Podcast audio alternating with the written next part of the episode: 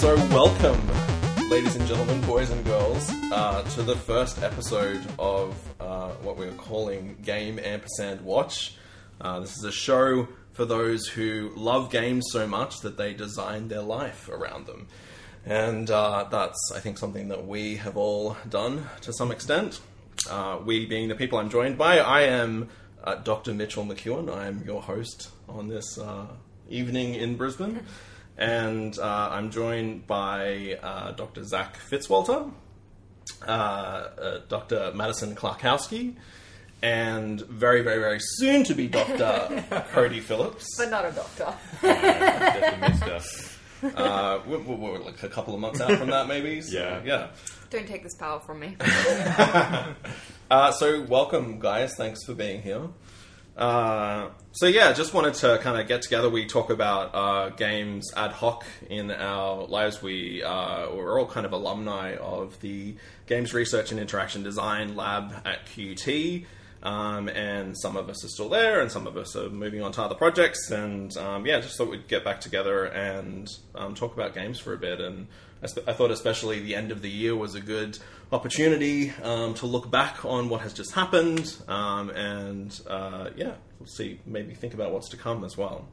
Um, so I thought we'd just start with introductions. Uh, so just kind of saying hey and uh, you know what you do in terms of uh, either your research or your design um, around games um, to the extent that you've kind of designed your life around games. Uh, so I'll kick us off. Uh, so I uh, did a Masters of IT in Games Design, which led me to do a PhD thesis on control interfaces for games and how different types of control interfaces uh, impact the, the player experience or the psychology of play of video games, uh, and how different control interfaces are uh, more or less intuitive for different people as well. Um, and so, kind of my research areas are intuitive interaction and the player experience. Uh, but I've also been associated with some research projects, uh, I guess more in the serious games area, and uh, really more focused on interaction design for children. Um, so that's that's kind of been the areas that I've explored thus far in my very early academic career.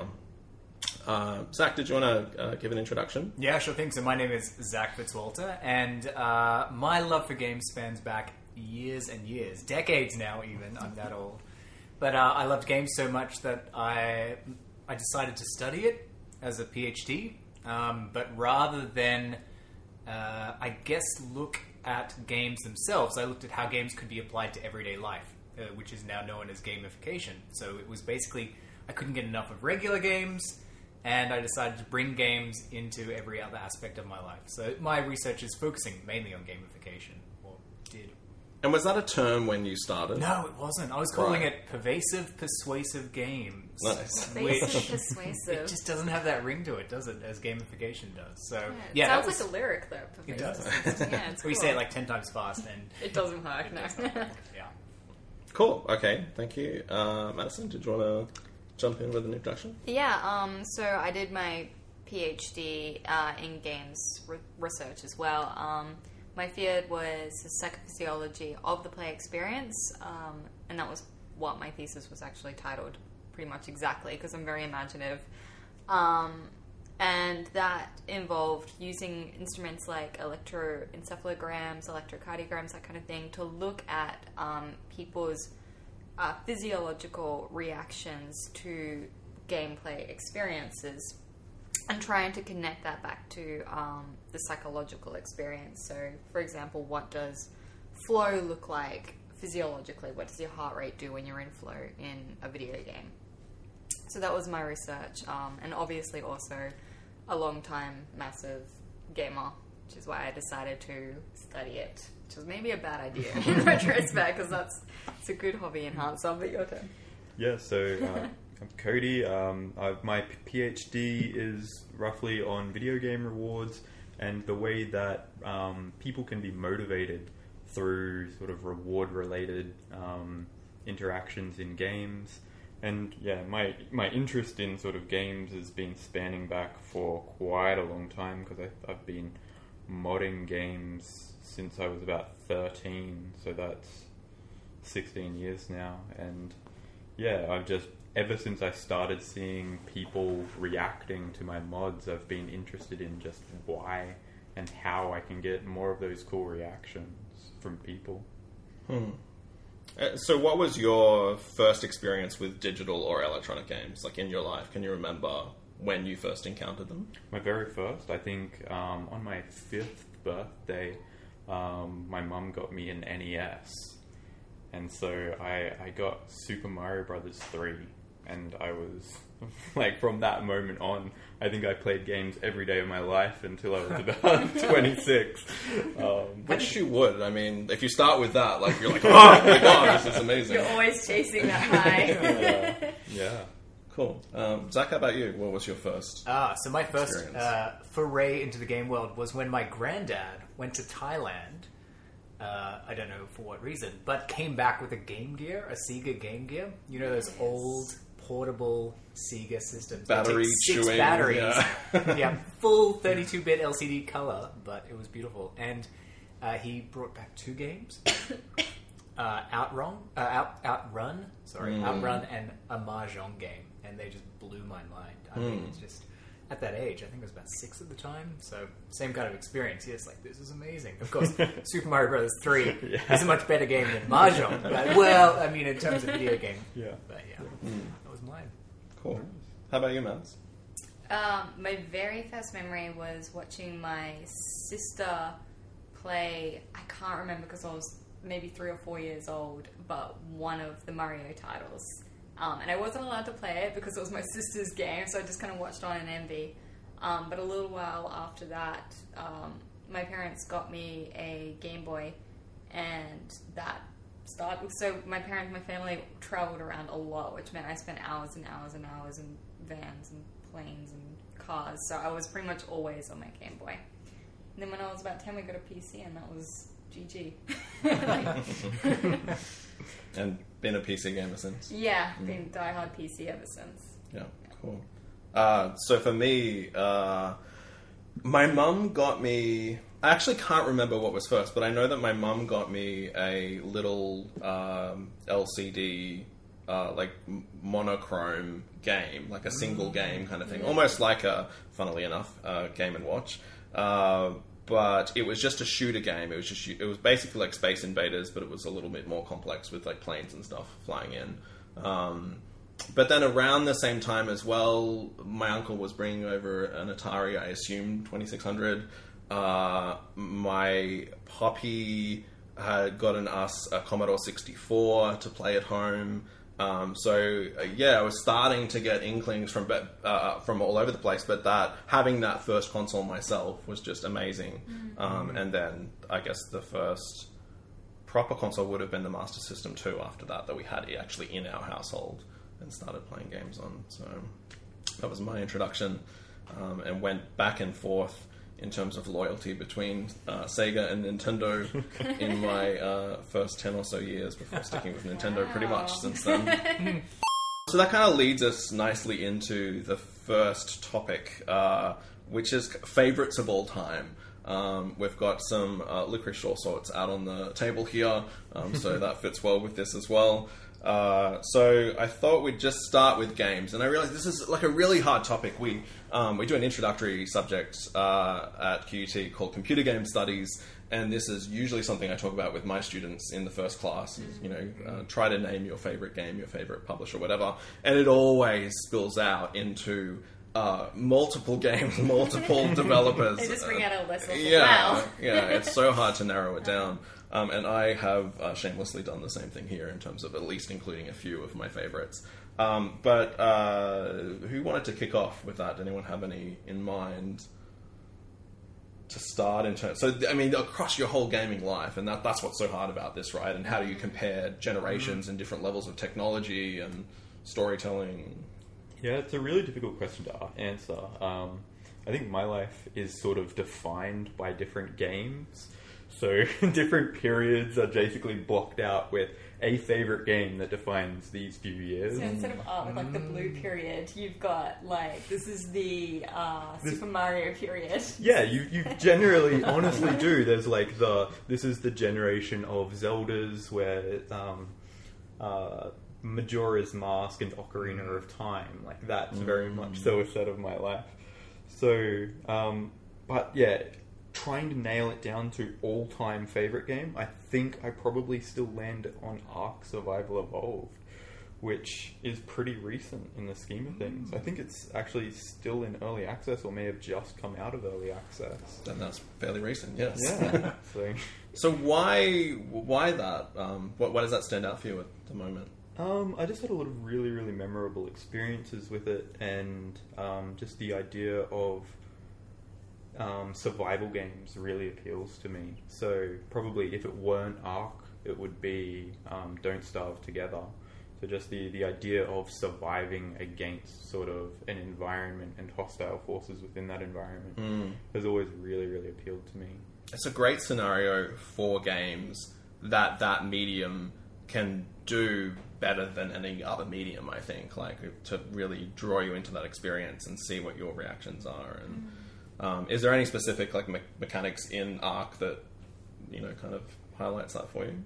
Um, there were some specific mechanics. Uh, I think one of the really interesting things about Ark that differentiated itself from other survival games was just the the way that each dinosaur in the game, uh, you you ride around on dinosaurs for those not in the know, um, is essentially like its own sort of vehicle with its own sort of functionality. So you can essentially go from riding through the sky on a giant bird and picking other players off their T Rexes to being on a T Rex and plowing through somebody's front gate and stealing all their stuff. And I think just that diversity made um, or really added something to survival games, which I think was sort of lacking before it appeared. Hmm.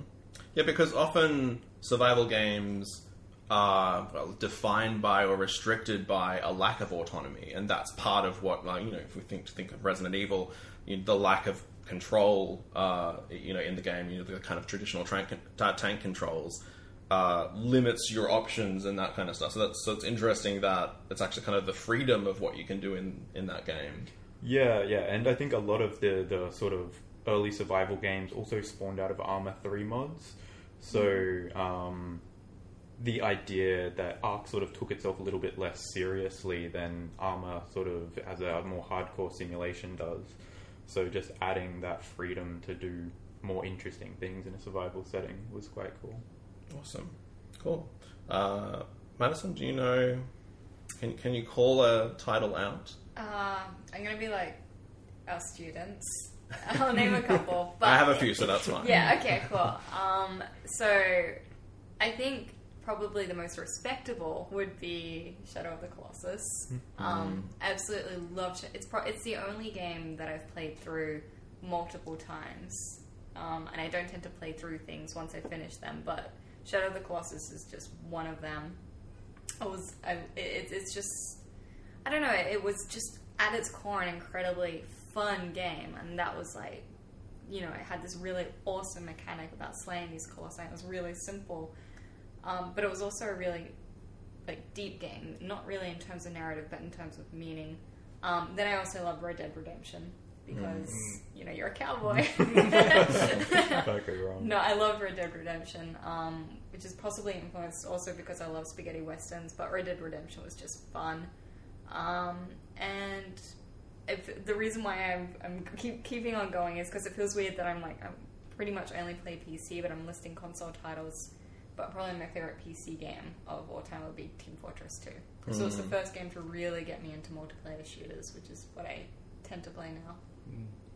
The, the perseverance, the the longevity of that game is, I think, just insane. incredible. Yeah, absolutely. I think it is finally, slowly, so it's like a shambling corpse now.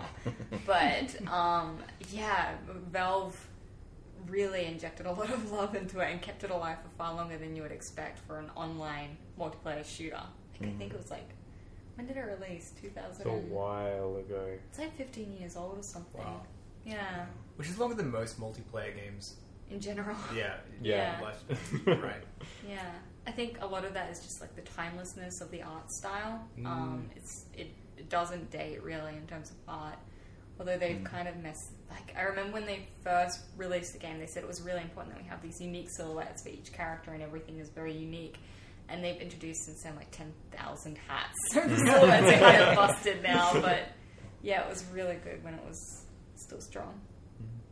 So, so I have uh, occasionally, I guess because we have such diverse gaming libraries, um, I'll call out my uh, shameful omissions from my uh, from from my list. I haven't played Ark, and I haven't played uh, Shadow of the Colossus either.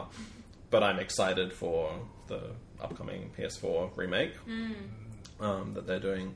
But my understanding of it, and, and I thought it was interesting that you listed it with Red Dead Redemption, um, is you know the sto- the storytelling is so much through the environment um, and your exploration of the environment, and that, I mean that really is true with Red Dead Redemption as well. Yeah, it is true. Yeah. Um, how embedded it is. I mean, I know they have kind of the kind of traditional uh, narrative over the top, but that that world is so rich. Yeah, I, I do find that embedded, embedded narrative much more, uh, I guess, engaging or immersive than okay, cutscene time. Now back to the gameplay. Now cutscene. I mean, cutscenes are fine, but I really like exploring things and discovering things autonomously. in games. Cougar attacks. Cougar attacks, except for cougar attacks. Yeah. Uh, Zac, how about you? Yeah, so again, hard to pinpoint an exact game, right? But uh, for me, I think the one that stands out the most is Super Mario World 2 Yoshi's Island. okay. Yeah, and I think to me, for a number of reasons. A, it was gorgeous at the time when it was released. Uh, B, it was quite rich in terms of gameplay. You could do so much in the game. Like, you had so many different types of control mechanisms. I remember pouring through the instruction manual. When they came with instruction it came with an instruction yeah. manual, right? And like I was like, oh my god, you can do so much with Yoshi. It was incredible. and third, uh, like, and and you know, mainly because you you be you were Yoshi, right? You could actually control Yoshi, who is by far a superior character to Mario, at least in the previous game.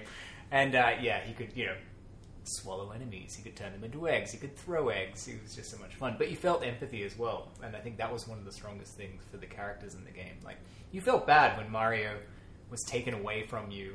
Like uh, I don't know if you played the game at all, but you Yeah. basically you had baby Mario, you were Yoshi, and you had to take him back to his parents. Um, And so yeah, the, the enemies would do it everything they could to kind of get him. Uh, I guess. So that was, And he cried when he Oh, was it was separated. the most annoying sound as well, and I think that that added to it. and he was in a bubble Yes, floating so around. he'd float around, and you'd And have to hit the bubble with an egg and jump Right, and grab him right. somehow before these like flying guys came down and took him away. Hmm. Yeah, it's a good game. Cool. Uh, any other title that you want to kind of call no, out? that's it. That was it. Okay. Great game. That's just like the best game. Everything else is just Nothing like, compares. It's just trash in That's it. comparison. Yeah.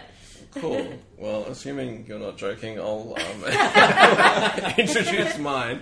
Uh, so, I, I have to. I think I have to start with Mario 64. Um, I- that was just such a religious experience for me. Uh, And uh, you know, part of it was the anticipation for it as well. Because yeah, I was you know I was a gamer already. I was really into gaming. I had my Super Nintendo.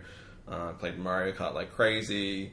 Uh, you know, I love Yoshi's Story and stuff as well. Although I think I only ever rented that. I, I would rent games for the week and just absorb myself in Yes. for the week. I And mean, you Yeah. could rent games, right? yeah, yeah. How exciting was it going to a video rental store and just getting unleashed on the game Mm-hmm. section? It was such a magical place. And then you, of course, you'd also get like the dark because you didn't know then there was no internet to kind of well, well, when I was doing it at least, there was no internet to look up stuff to see which games to get. Like sometimes you just had to take a gamble based on the cover art Yeah. or whatever. Um, so I had a I had a Target catalog that I held on to that was like, uh, you know, this is coming in a month or two, um, where they had the you know release of the N64 and the and the um, picture of uh, Super Mario in 3D, um, well, rendered uh, on the front with him flying off with his cap. Um, and yeah, I would just like look at that and daydream um, and uh, you know, never really expected that would it would exceed every expectation. Having you know, loved the Mario games before that, but for me, the biggest thing about it, and kind of part of why I'm so into control interfaces, is uh, the controls in that game and how that transition uh, transitioned us into um, navigating games with 3D worlds. Um, introduced the um, analog stick and uh, you know, the, the basically they built a whole console around uh, that game. Um, you know, designed it around um, the specific needs of that game, which I think are pretty incredible. Um, some other kind of shout outs uh, Eternal Darkness, Sanity's Requiem on the GameCube, um, uh, which is a Silicon Knights game, um, which uh, no longer exists. So they also they went on to uh, make Too Human on. Uh, I think that was 360, the- right at the start of the 360's life cycle, yeah, um, which they uh, got sued by Unreal, I think. And, Really? Yeah. It's one for- on the cover with the guy lifting up a car, right? Or some- was that Ah, I don't, I don't really remember the cover, but Okay. yeah, I, I know that that, t- that team's been dissolved. But I mean, that was just such an amazing game, um, rich with mythology, kind of a survival horror game, but also an action adventure game um, where you played as a bunch of different characters across different time periods, and it was just so epic. And I've played through it so many times that I have to kind of call that out.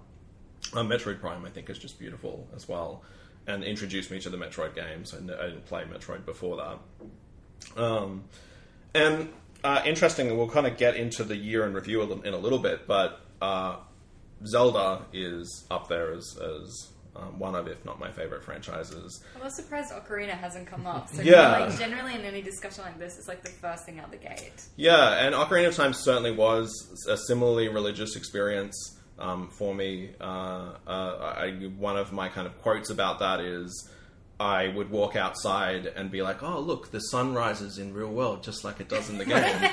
um, I was that into that game. Uh, but yeah, what what amazes me um, is that Breath of the Wild, I think, overtakes that for me.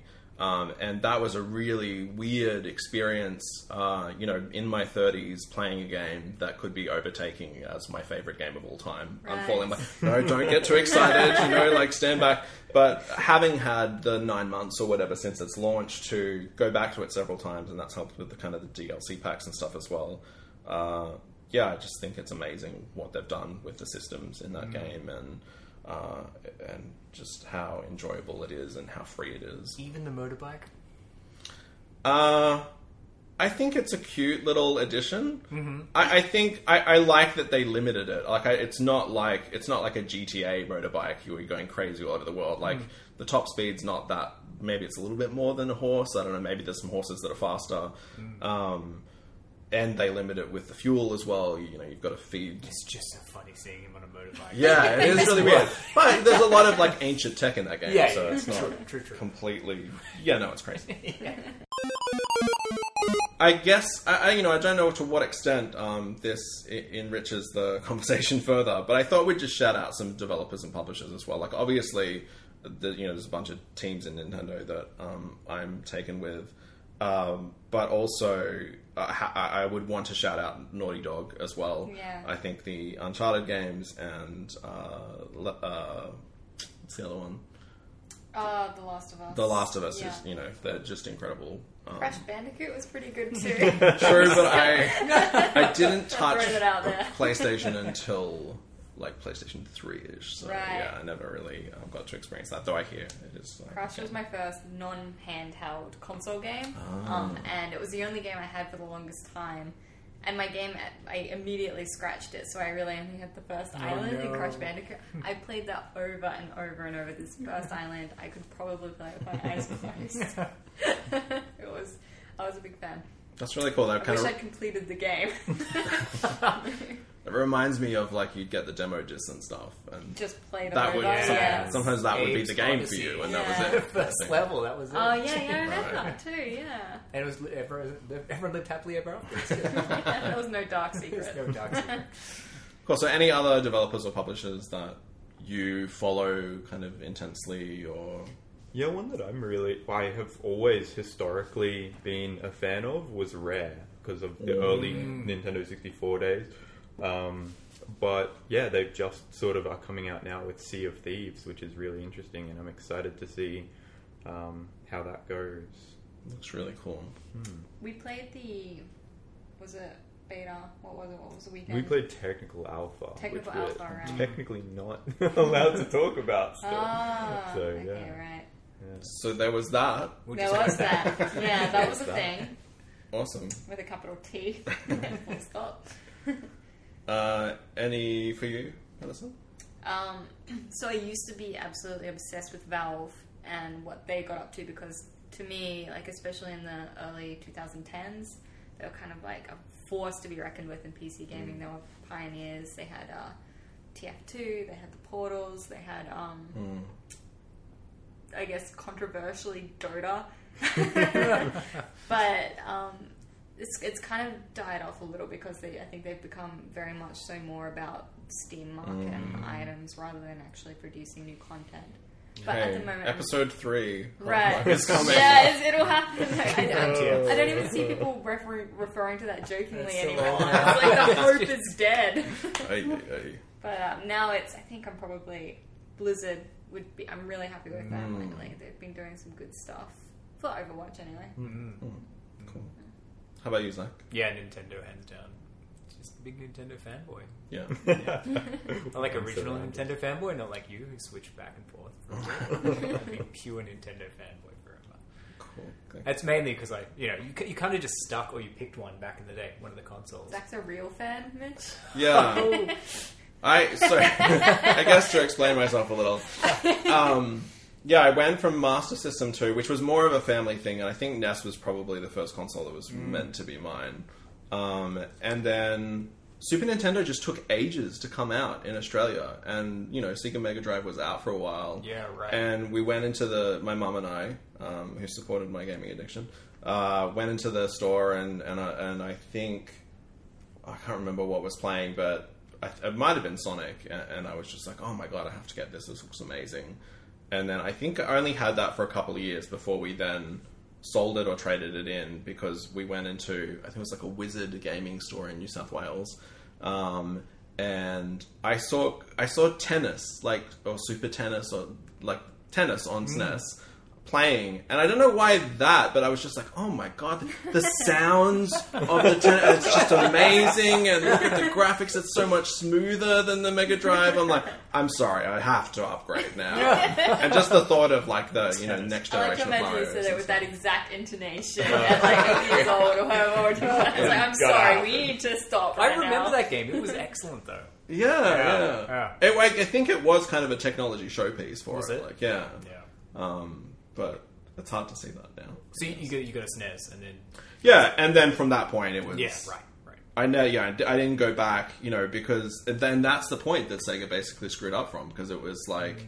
the Sega CD add-on to the Mega Drive, I think, was first, and then they did something else in there, and then the Saturn didn't really work. And actually, no, that's not true. In in America, I did get a Dreamcast for like six months or a year or something like that, and we were just, which was an awesome system. It was like- way ahead of its time. Right? yeah, yeah, you know, internet play and the uh, you know just display in the controller and uh, the you know analog triggers and uh, just a really comfortable controller as well. Actually, um, yeah. So anyway, that's that's my defense for my swapping back and forth. But I am proud of you that you sucked with Nintendo the whole time. This might be a little bit harder for the for the con- uh, the PC um, people that we have here, but uh, the next one is favorite console or system, and if you had to narrow that down, I mean, you could just say PC, right? yeah, it is cheating, but sure. It's not cheating. It's the only correct answer. Ah, yeah, I've played with all the consoles. I I was a, a very spoiled child growing up, um, and basically didn't have to make choices between Nintendo, um, Sony, and Sega. So I just had them all, and yeah, so I am now a PC gamer. So I guess so he's tried them all. yeah, tried them all, landed on PC. So I think that's um, yeah, PC is just where I am drawn. Fair enough.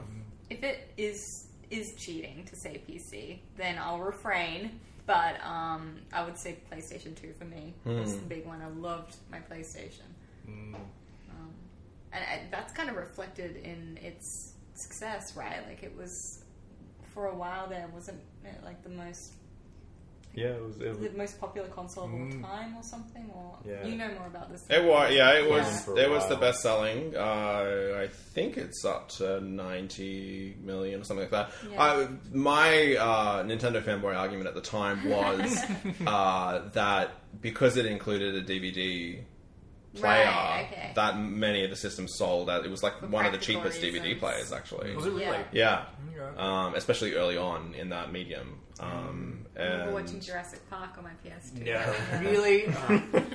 Oh. but I so, yeah, remember when the PlayStation came out? Though it was like thirteen hundred dollars or something. The original one. Oh, it was yeah. really expensive. Yeah, CD-ROMs, man. Yeah, wow. Um, but yeah, the uh, it certainly way outsold the N64, which was the main competitor at the time. Um,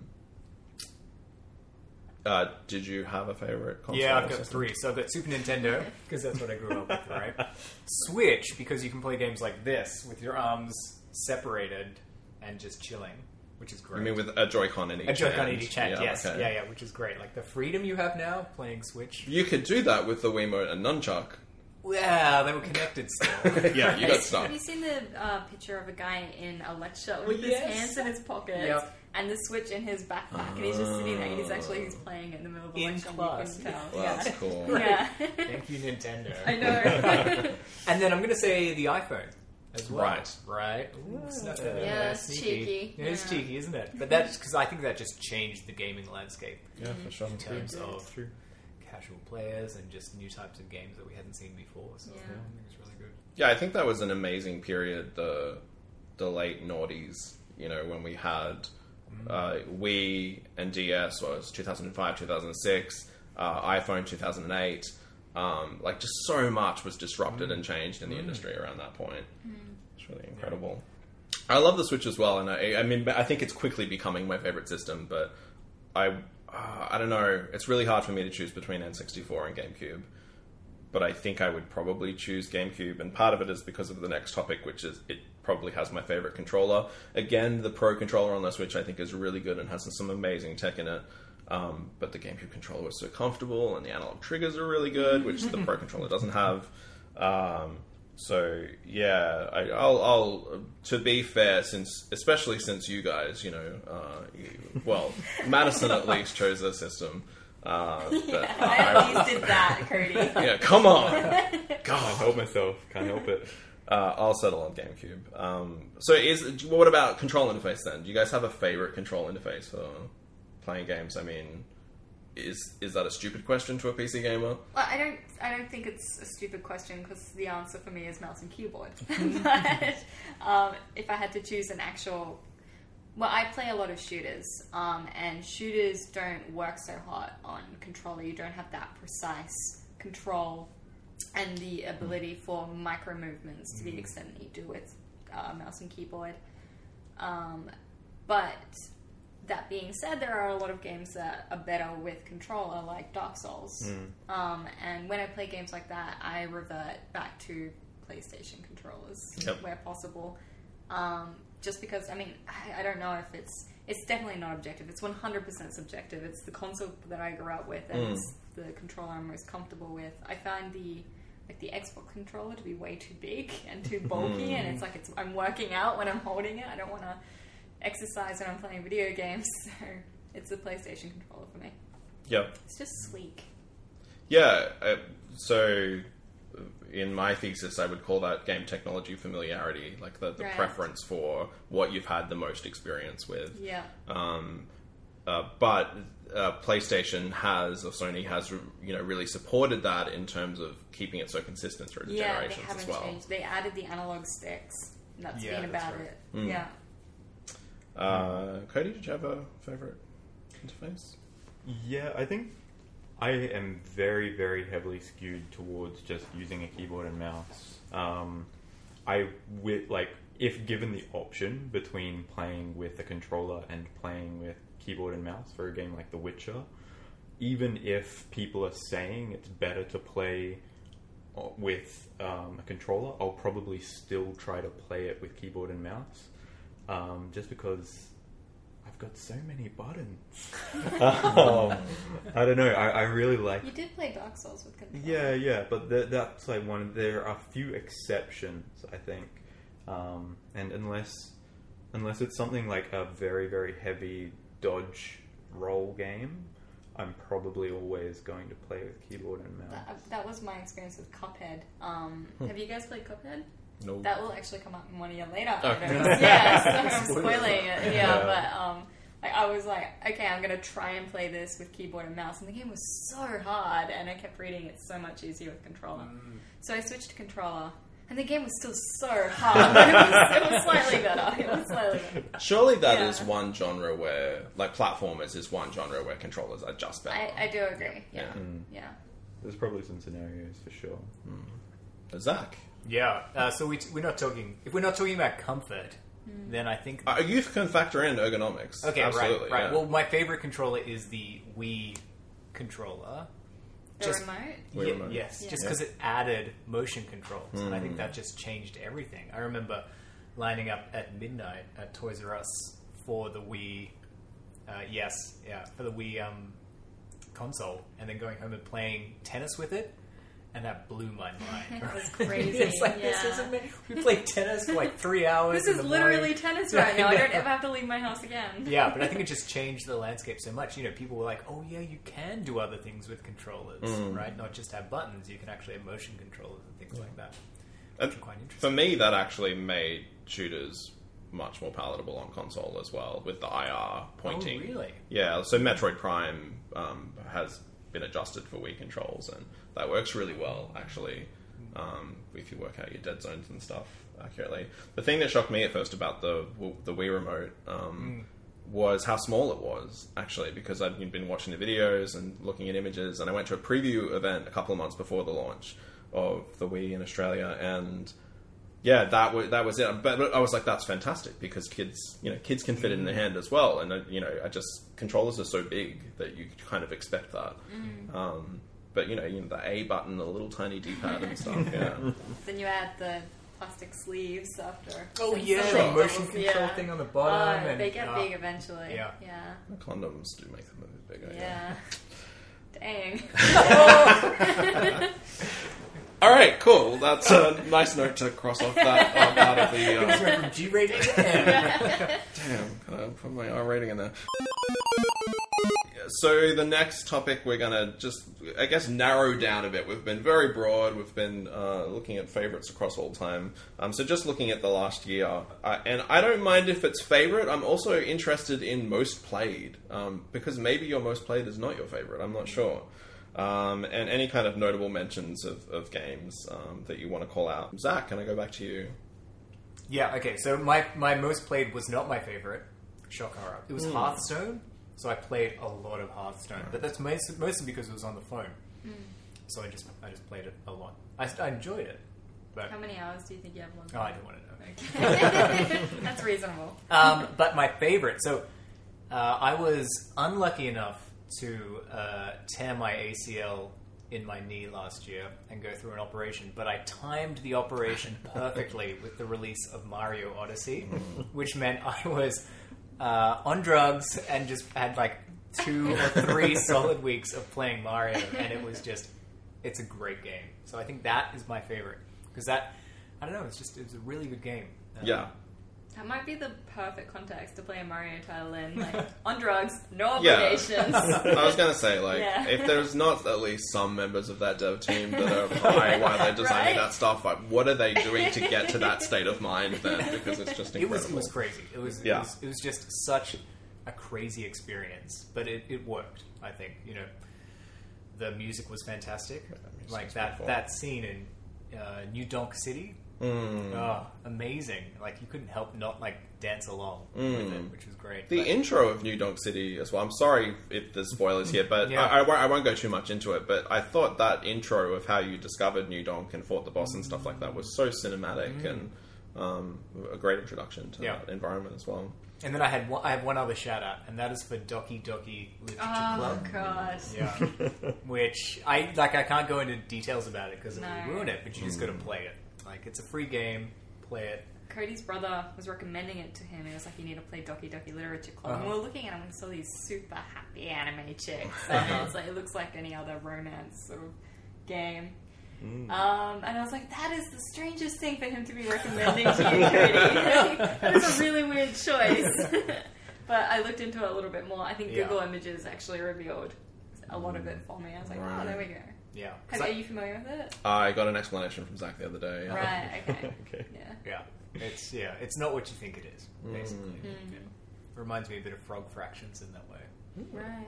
I get kind of Undertale vibes from it too. It's like Oh, it's ah, it's hard to talk about them in per. I haven't played Undertale yet. Oh, I know. I can't really talk about them in parallel either because by t- saying it's similar to Undertale, I'm then spoiling Mm. Doki Doki. So I. So play it, listeners.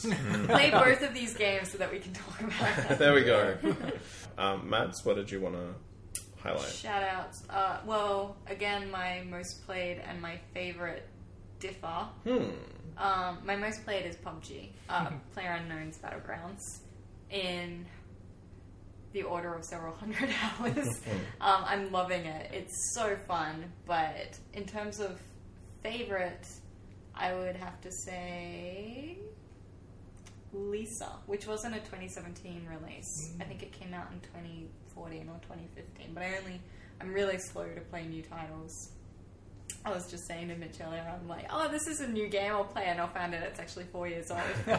um, but Lisa, it was it was really funny in a really dark kind of way, and um, I, I kind of like how games are like this perfect vehicle for that because they bring the user, the player, into the game experience and kind of make you responsible for the narrative in some way. So I really liked Lisa, but again, can't really speak about it at length. Yeah, I was because I'm not really familiar. So, So is there any kind of Yeah, intro right. to? Okay, so Lisa, it's a, a little platformer sprite indie game, and uh, it's set in a post-apocalyptic world uh, where women don't exist anymore. But the twist is that your main character finds a a baby, like a baby girl, um, and he raises her, and then she disappears, and it's about trying to track her down and find her and make sure she's safe but the player character also has a lot of messed up issues from an abusive father, drug issues, that kind of thing. Um, and it doesn't shy away from all the horrible things you would expect of that world. Mm. But it's also very funny. So, like, I wish I could. Like, there's one guy that you meet, and he has dialogue that, and the joke is that you can't. Like, the dialogue is con- it's like ten minutes of him talking about this irrelevant story. You finally get away from, it, and he appears on the next screen. He's like, "Oh, and by the way." Just- but yeah, Lisa was really awesome. But PUBG is what I've been spending all my time on. Right. Awesome. yeah. Um, so most years, I generally have a game that I'll sink like 500 hours into. I think for some reason, 2017 was the first year in a long time that that just hasn't happened for me. So I've got a lot of games that I played a decent chunk of, but nothing that was like a substantial sort of outlier for the year, which yeah, was quite interesting for me. Um, Yeah, really, I think Assassin's Creed, the Yeah. latest one. yeah, but that that's still probably not that that high up in terms of how many hours I spent. Um, the the game I probably did actually spend the most hours on, which is a little bit, embarrassing, um, is Far Cry Primal, which was slammed when it first came out because um, I think the map was basically just a rotated version of Far Cry 4's. Um, and yeah, people just universally panned the game as awful and just Far Cry but with bows. Um, But they came out with some patches for it after the fact that added like a survival mode and a hardcore mode that deleted your save file when you die. Um, and so yeah, now you're just walking along and you see like the glint of a saber tooth's eyes at night, and you're like, oh god. Yeah. and it can basically one hit combo you. So um, yeah, something about playing that is really was really really good for me. So like I die in it all the time, but like every like two or three months, I'll boot it back up and play through it again. What about that Viking game? You did something similar. What was that called? The indie Viking game. Hellblade. Hellblade. Oh. Hellblade. Um, Was was it Senu- Senua's Sen- Sacrifice? yeah, or- Senua's Sacrifice. Yeah. Yeah. Um, so that one is also really really good. Um, Which won a couple of awards at the Game yeah, Awards, yeah, actually. it, it's it's really really beautiful as a narrative. So people should definitely check that out Hmm. if they're interested. I actually haven't finished that game, so I really need to get back into it. But one game that I will also shout out as like probably my favorite game of 2017. That's not, I think, a 17 game technically. Uh, it's early access, so it's hard to sort of call what it is these days. But um, Factorio. So Factorio is a game on Steam that is just absolutely amazing, where you just build a factory and it's just mechanically very simple, but uh, and all the challenge is essentially just creating your own efficiency and logic and I don't know something about it. It's like one of the most well-reviewed games on Steam. It just has this very niche appeal, but if you're part of that audience, you love it. Speak with the Um, logical thing. People who like Yeah, logic puzzles. Say, Cody is a programmer. Yeah. yeah. Yeah. Tell them how you played Minecraft, Cody. Minecraft is redstone. Uh, if you're not building electrical engineering things and looking at electrical He engineering made concepts, calculators in Minecraft. Yeah. Like other people are making houses and farms, and I'm making a calculator. look, you make a mud shack and then you make it a sci-fi mud shack with redstone. My favorite game is my most played game, um, which is Zelda. Breath of the Wild, um, which is not a surprise given that it also made it into my favorites of all time. Uh, yeah, so almost 200 hours in that, and uh, don't really need any more explanation. That's Yeah. it is what it is. Um, but my next most played game, according to my logs on my Switch, uh, is Fire Emblem Warriors, um, which is interesting. It's yeah, it's not my favorite game. I play it pretty much exclusively in co-op uh, with my partner, and uh, there's just there's so much content in that game.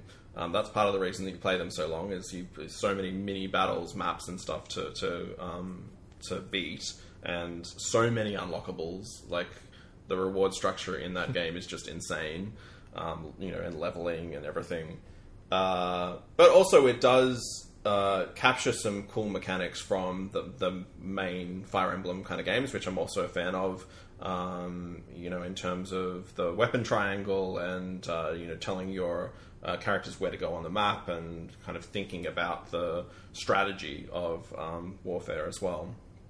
Um, I have to shout out Stardew Valley, Yes. uh, which I only well, thank you for the recommendation initially, No Madison, on that. Um, but yeah, I got that when it came to Switch uh, and traveled with it, and, uh, and, you know it's a great game I think for um, playing on the go on Switch. Um, but I've also played a fair bit um, on this couch as well.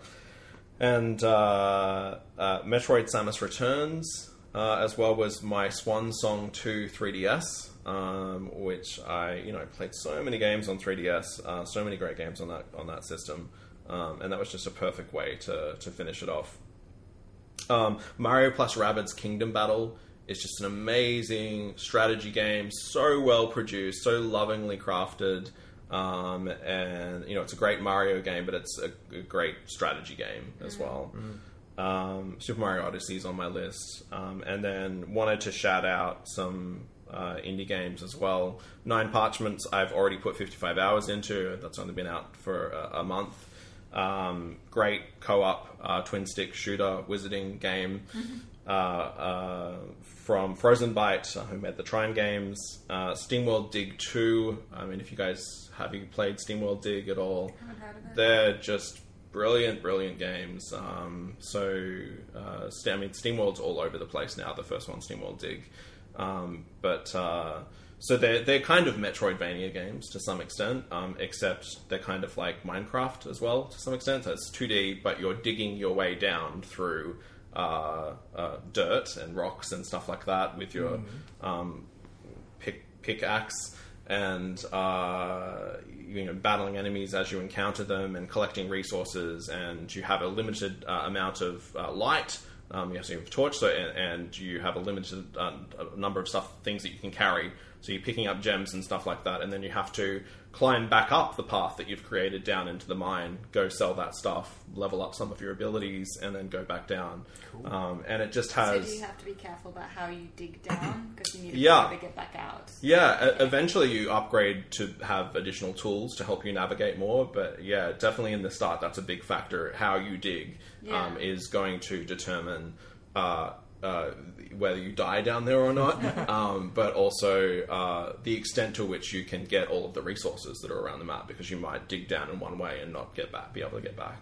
Is it a other way. single player game? It is just single player, yeah. yeah. Um, so yeah, that that uh, the sequel came out um, to Switch. Um, I think you know, around August or September last year.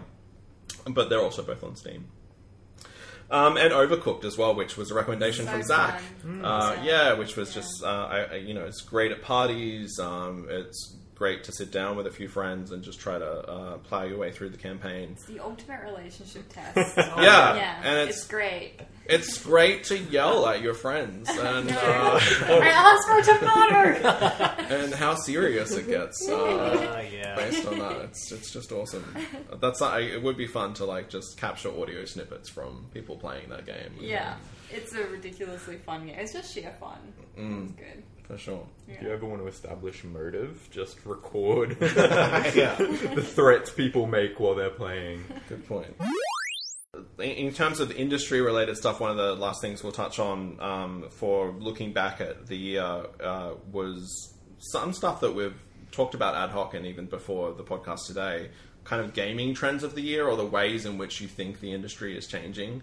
Um, so we were talking earlier about this uh, quagmire of early release, uh, early access, uh, you know, ongoing public betas, when the launch of a game is, how that you know it used to be you launch a game, you have that big impact to, across social media or across all the markets that it's released in, and people can experience it at the same time and talk about it socially. And now you have this weird model that's um, it's not like it's just started in 2017, but I feel like it's becoming more prominent. Um, that uh, really changes that landscape in terms of how different people are experiencing games. Um, so, it, whether you want to talk more about that or whether it, there's another trend that you think that you, you know you would highlight as gaining momentum in 2017. Right, we said some very clever stuff off mic. Yeah, so it's yeah. gone now. No, there, there are some interesting things about it. Um, I think early access is starting to mature a little, though. We're finally starting to see some games that are actually graduating from early access on places like Steam. Like, I think Player Unknown Battleground, the biggest game on PC at the moment. Um, It just it released yeah, it, it right released. now, yeah, which So- was surprising. Mm. Like no one, they, the developers Bluehole were always aiming for a mid-December 2017 release, Mm. and I guess in light of all these other early access games like DayZ and Rust and, and etc. that have been in early access forever, and it's kind of just become an excuse for oh, there's bugs. It's an early access game. That's mm. okay. So I guess. I was like, yeah, right, that's going to happen. And then they actually did release. Well, so- I, I think that might be publisher money. So I think because Yeah. Microsoft gave them the money to make it Xbox exclusive as well, Right. that that that, that had to have a release date, Yeah. and so that might have pushed them into that. yeah. Yeah, probably did to an extent. Um, but we also saw games like I think Ark graduate, and I think um, what was the other one that we were talking about? Subnautica, I think graduated yesterday or the day before. Hmm. So some fairly large, well-known-ish titles for PC at least Hmm. um, are starting to graduate from early access, which is a nice sort of change. And Sea of Thieves is has been in public beta for quite a while as well. Um, is that is that cross platform? Is that PC as well as Xbox One? It is It's- on Xbox and PC. Has Right. it been public beta? No, no, it hasn't been public beta, so I think your wires are. Pri- sorry, private beta. Yeah, yeah, Right. yeah. Yeah, Um, sorry. It was it was like in a Invite technical alpha Yeah. Yeah. for a little while. I think the I think it was I, over a year and a half. Like I think it was E E3 2016 that they started Mm. doing that kind of like inviting people to come and test the multiplayer. yeah they've, they've been doing a really interesting staggered um, release for that. I think it was very very difficult to get into it until quite recently, Mm. and now uh, the floodgates are finally starting to open a bit. Um, but yeah, I think um, honestly, I think the biggest and most interesting trend that's upcoming is going to be debate around microtransactions. Mm, I think that certainly at the end- peaks. yeah, at the- the end of last year. the end of 2017 seemed to have like just changed the landscape of what we can Mm. expect for AAA microtransactions. Which, thank God that. Uh, so I, oh, I didn't follow it too closely, but um, I know Battlefront was a big part of that.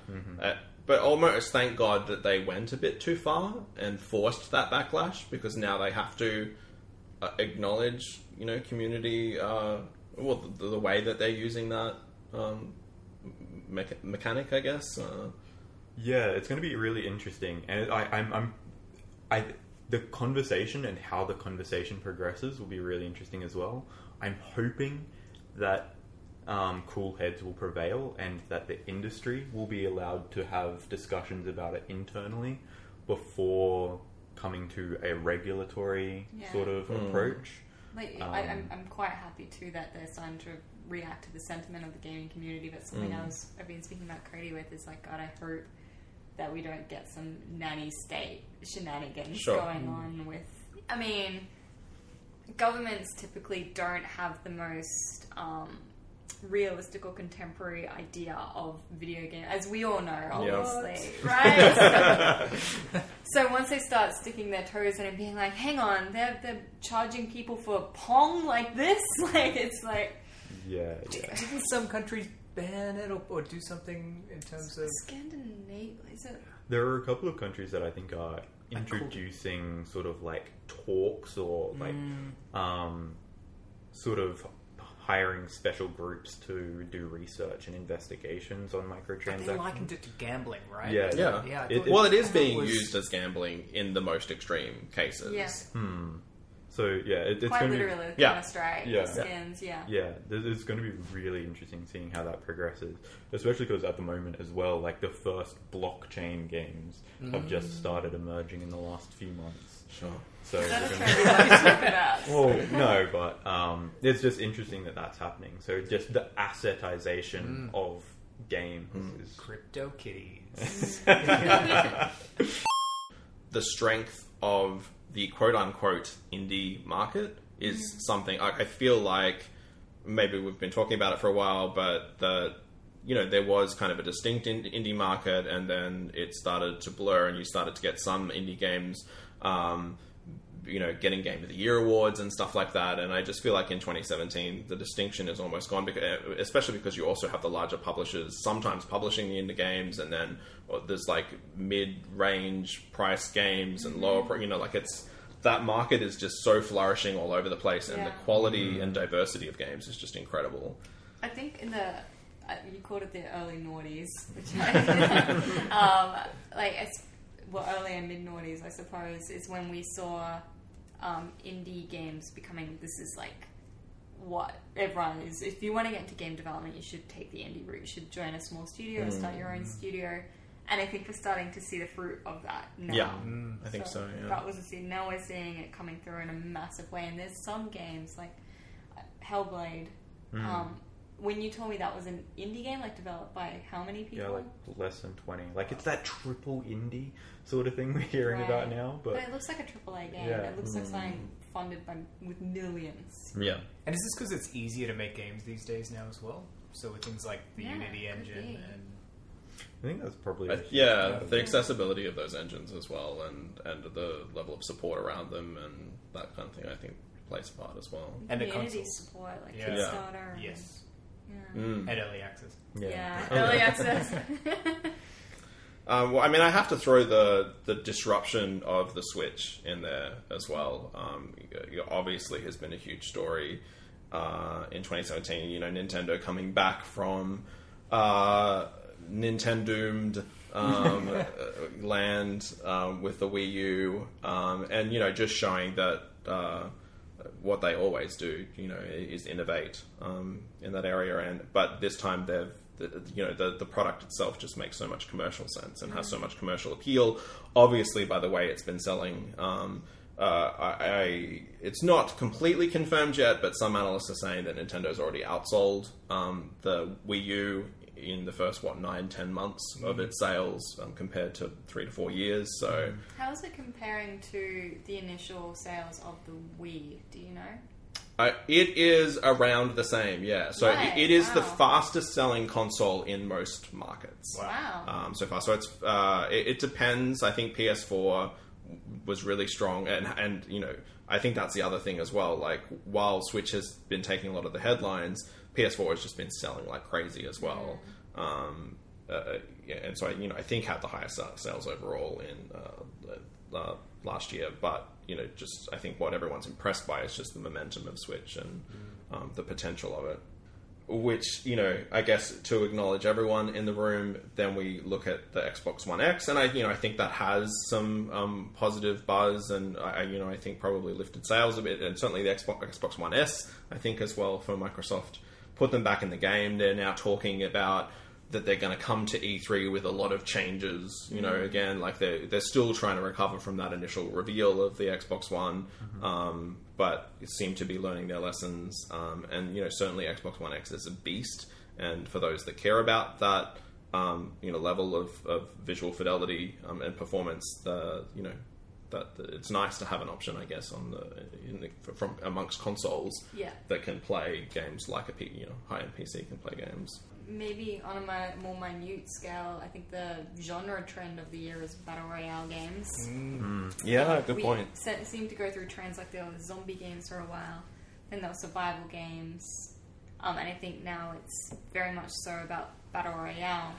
Um, like PUBG is in a very original concept, but it managed to absolutely nail it, and it brought together all these elements from battle royale games and just had this really. S- I mean, it's not the most optimized game in the world. There's a lot of bugs. There's a lot of mechanics that are questionable, but it's just fun.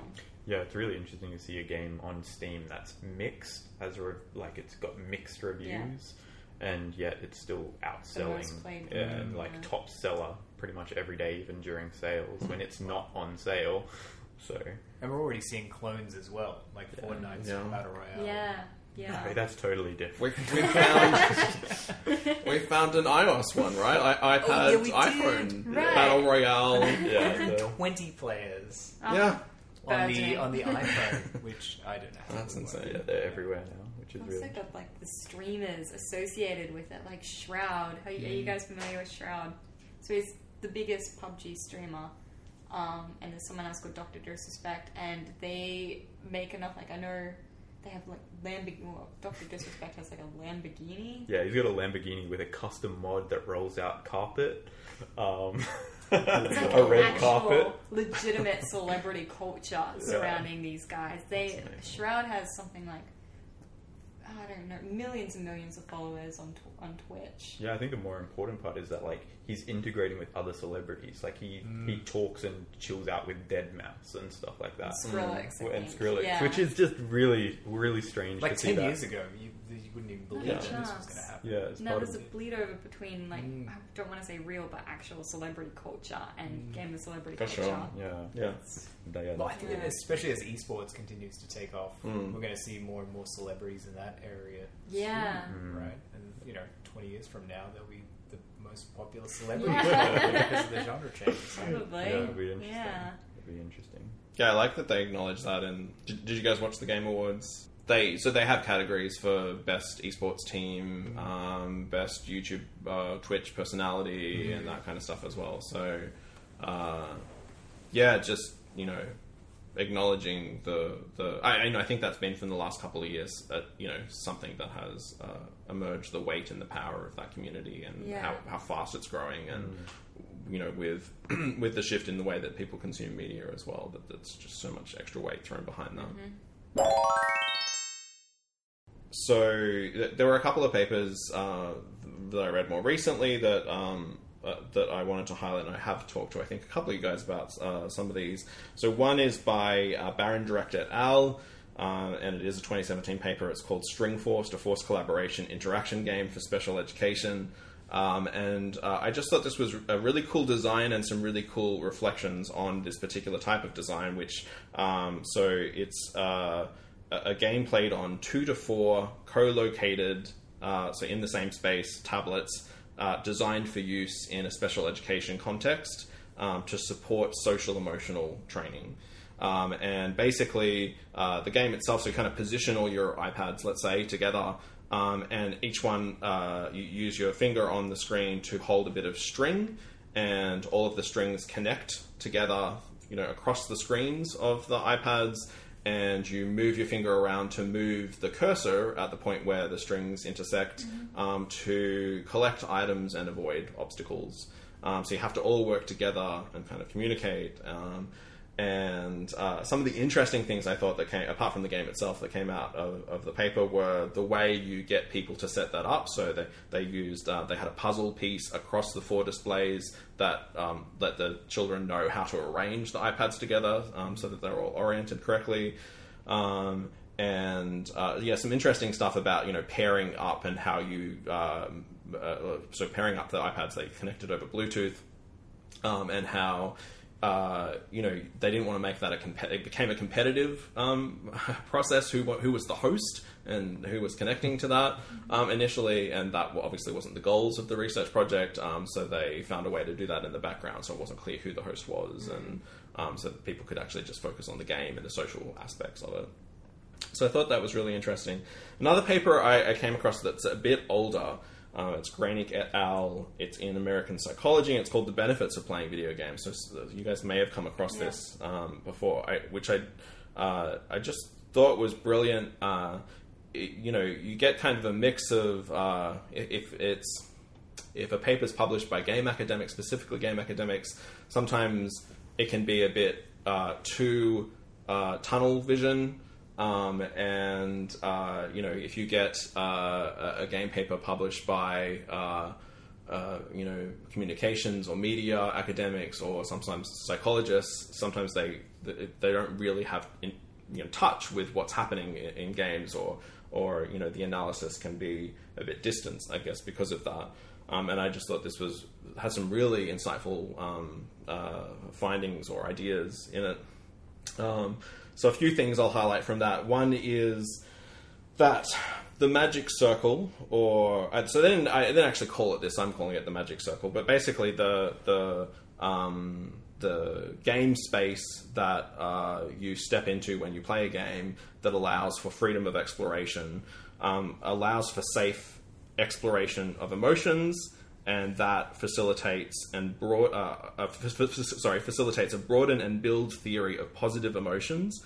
So basically, um, you're experiencing new different types of emotions. You're familiar with that emotions, and that allows you to live like a fuller, more diverse life outside of games as well. Uh, but they also argued um, you know, safe exploration of negative emotions as well, and therefore, uh, you know, being a gamer therefore allows you to better regulate your emotions because you've experienced them and learned to manage them in games. Another kind of interesting and related point they made was that gamers may also be more resilient, uh, resilient and persevere through challenges in life. Um, since playing games supports an incremental theory of intelligence, um, so basically that's where perseverance and effort triumph. So uh, you know if you're, you're praised for the effort that you make rather than your innate skills or your talent, um, then that supports this incremental theory of intelligence rather than an entity theory of intelligence, whi- which is where you know you either have the skills, you either have the intelligence, or you don't. That's innate. So that games basically encourages this incremental theory of intelligence, which means that you know that you can keep trying and that you you know you will work harder, um, and that that potentially can translate to real life as well and build p- better uh, you know humans, I guess you know Right. that are more resilient to challenges and will keep trying. And one other thing I'll call out from that paper is a quote, which I thought was really insightful in terms of uh, you know understanding what the effects of games are. So uh, the quote is from Bavelier et al. 2011, uh, and it's one can no more say what the effects of video games are than one can say what the effects of food are. Um, so basically, just acknowledging, as we've kind of uh, highlighted in this podcast today, how diverse you know this market, this medium has now become. Um, so saying that games have this effect on you is yeah, it's the same as well. Food has this effect. Well, no, it depends on the type of food. It depends on the cuisine and etc. So um, yeah, I thought that was really insightful. Which also makes games pretty hard to. Not hard, but there's a lot of clarity that needs to. a clarification that needs to undergo when you're actually doing a study and choosing your video game artifact. You have to then acknowledge in your research and your papers. Obviously, this is specific to online competitive first person shooters. We can't assume you'll see the same response in online competitive Scrabble or something. So Yeah. It's it's a huge consideration in games research. Yeah. I like that quote. It's cool. Yeah, me too. And I, I think it highlights the errors of uh, of logic or rationale of those who criticize Video games, games as well. Yeah. All of them. Right, Yeah. exactly. Yeah. Uh, so, did was there anything, uh, any research ideas or any research trends you think you know the uh, building momentum at the moment that you want to call out? Um, something I've noticed that's kind of just a, I think, research tends to be about a year behind the curve of um, novel technology. I think two very, very novel technologies that started emerging in 2016 were the phenomena around Pokemon Go and um, the phenomena around the release of commercial VR. And so now there seems to be a lot of research about both of those things, and yeah, all at once, the, yeah. the the social um, the social sort of discussions around Pokemon Go and how the world suddenly sort of emerged from their houses and walked Yeah. around in parks and stuff for like a week or two makes for some really interesting research papers. I haven't I haven't read much of the literature Yeah. out there on it. We are a uh, couple of them. Yeah, we, we are a couple of them. Yeah. But yeah, there there seems to be just a wealth of knowledge mm. being produced around that. What were you saying There was about one great one that I saw, which looked at three months, I think, of Pokemon Go playing, and just the increase in number of steps that people did over that time, Right. and it calculated or estimated how many extra kilometers people would walk, and it was it was a lot. Like Yeah. it was in the hundreds of thousands or millions. I, I, I don't know. But the interesting thing is, Pokemon Go is still going quite strong. I mm-hmm. think, and it's going to be mm. some really interesting. There's going to be interesting games coming out. I think Niantic's working on a Harry Potter one. Oh next. god. Oh, wow. That's Yeah. gonna get some people. yeah, right. So I think that's going to be just as big, and it's Yeah. going to. I think there's a there's going to be interesting consequences, as with Pokemon Go, mm.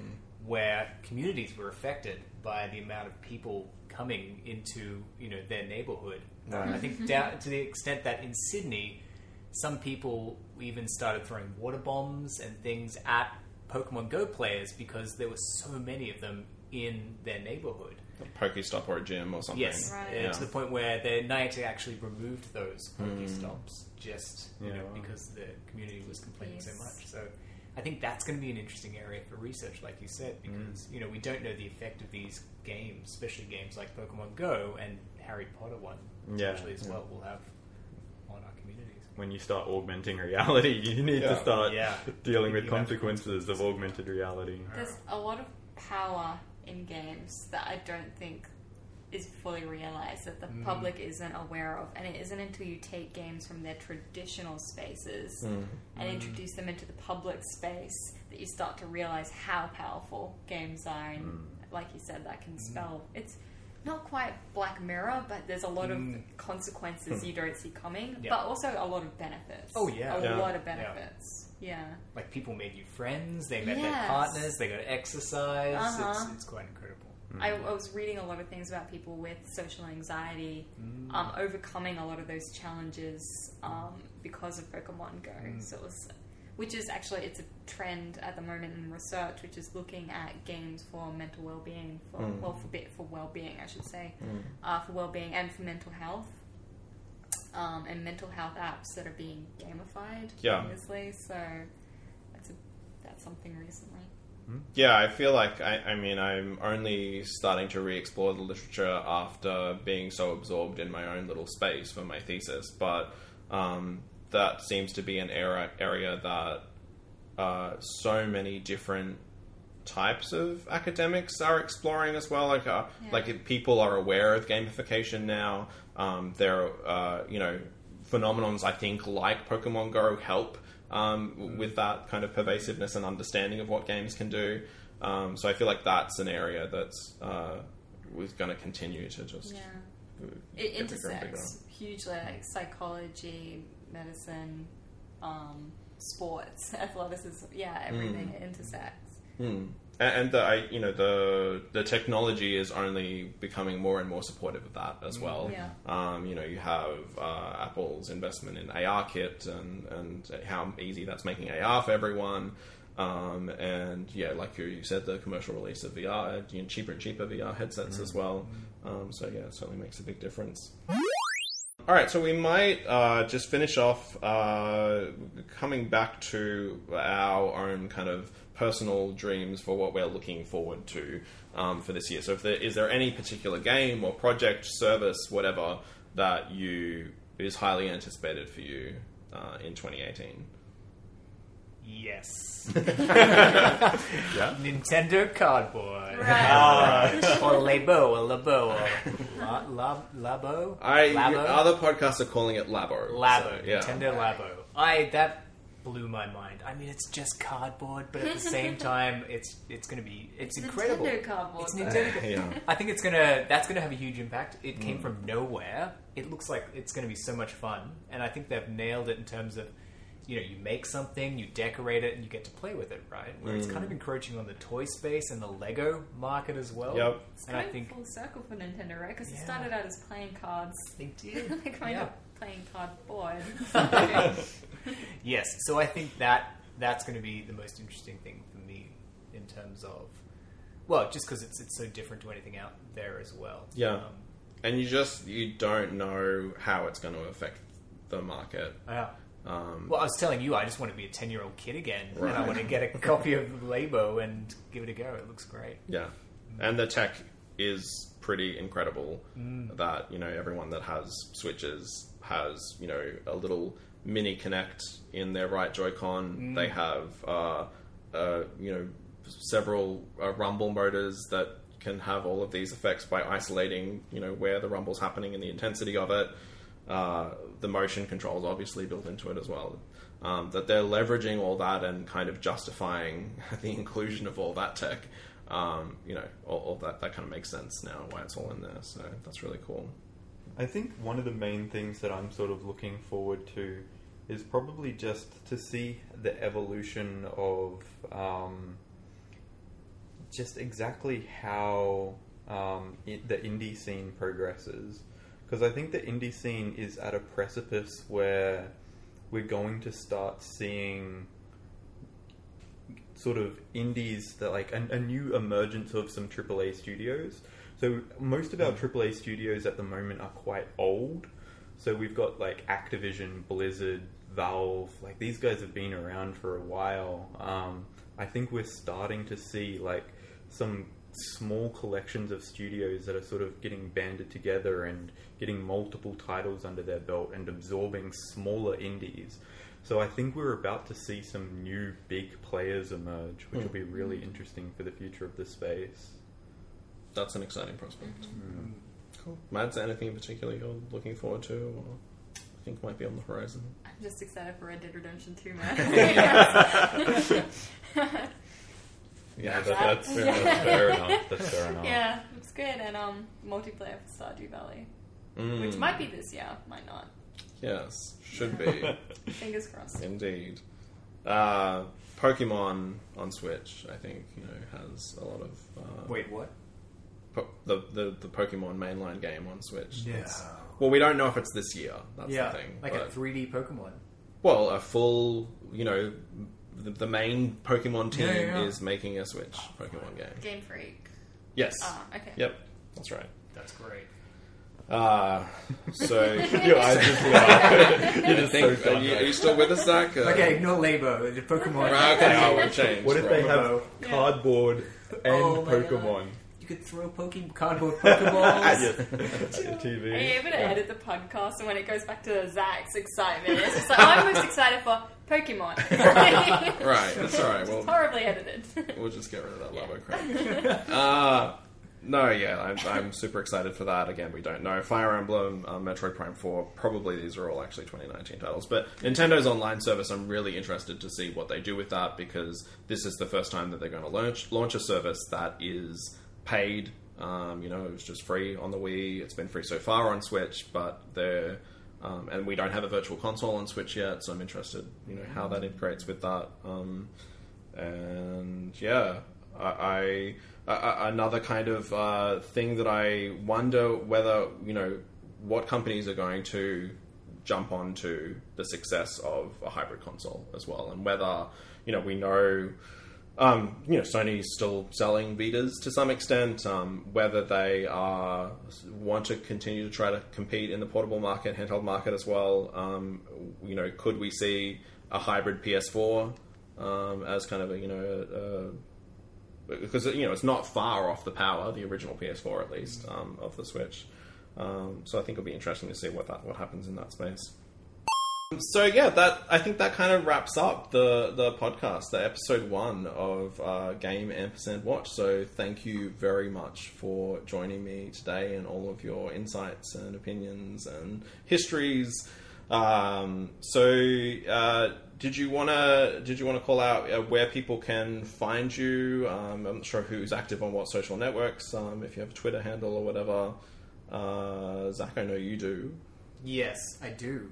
Uh, so you can find me on uh, my website, gamificationgeek.com. Well done. Thank you.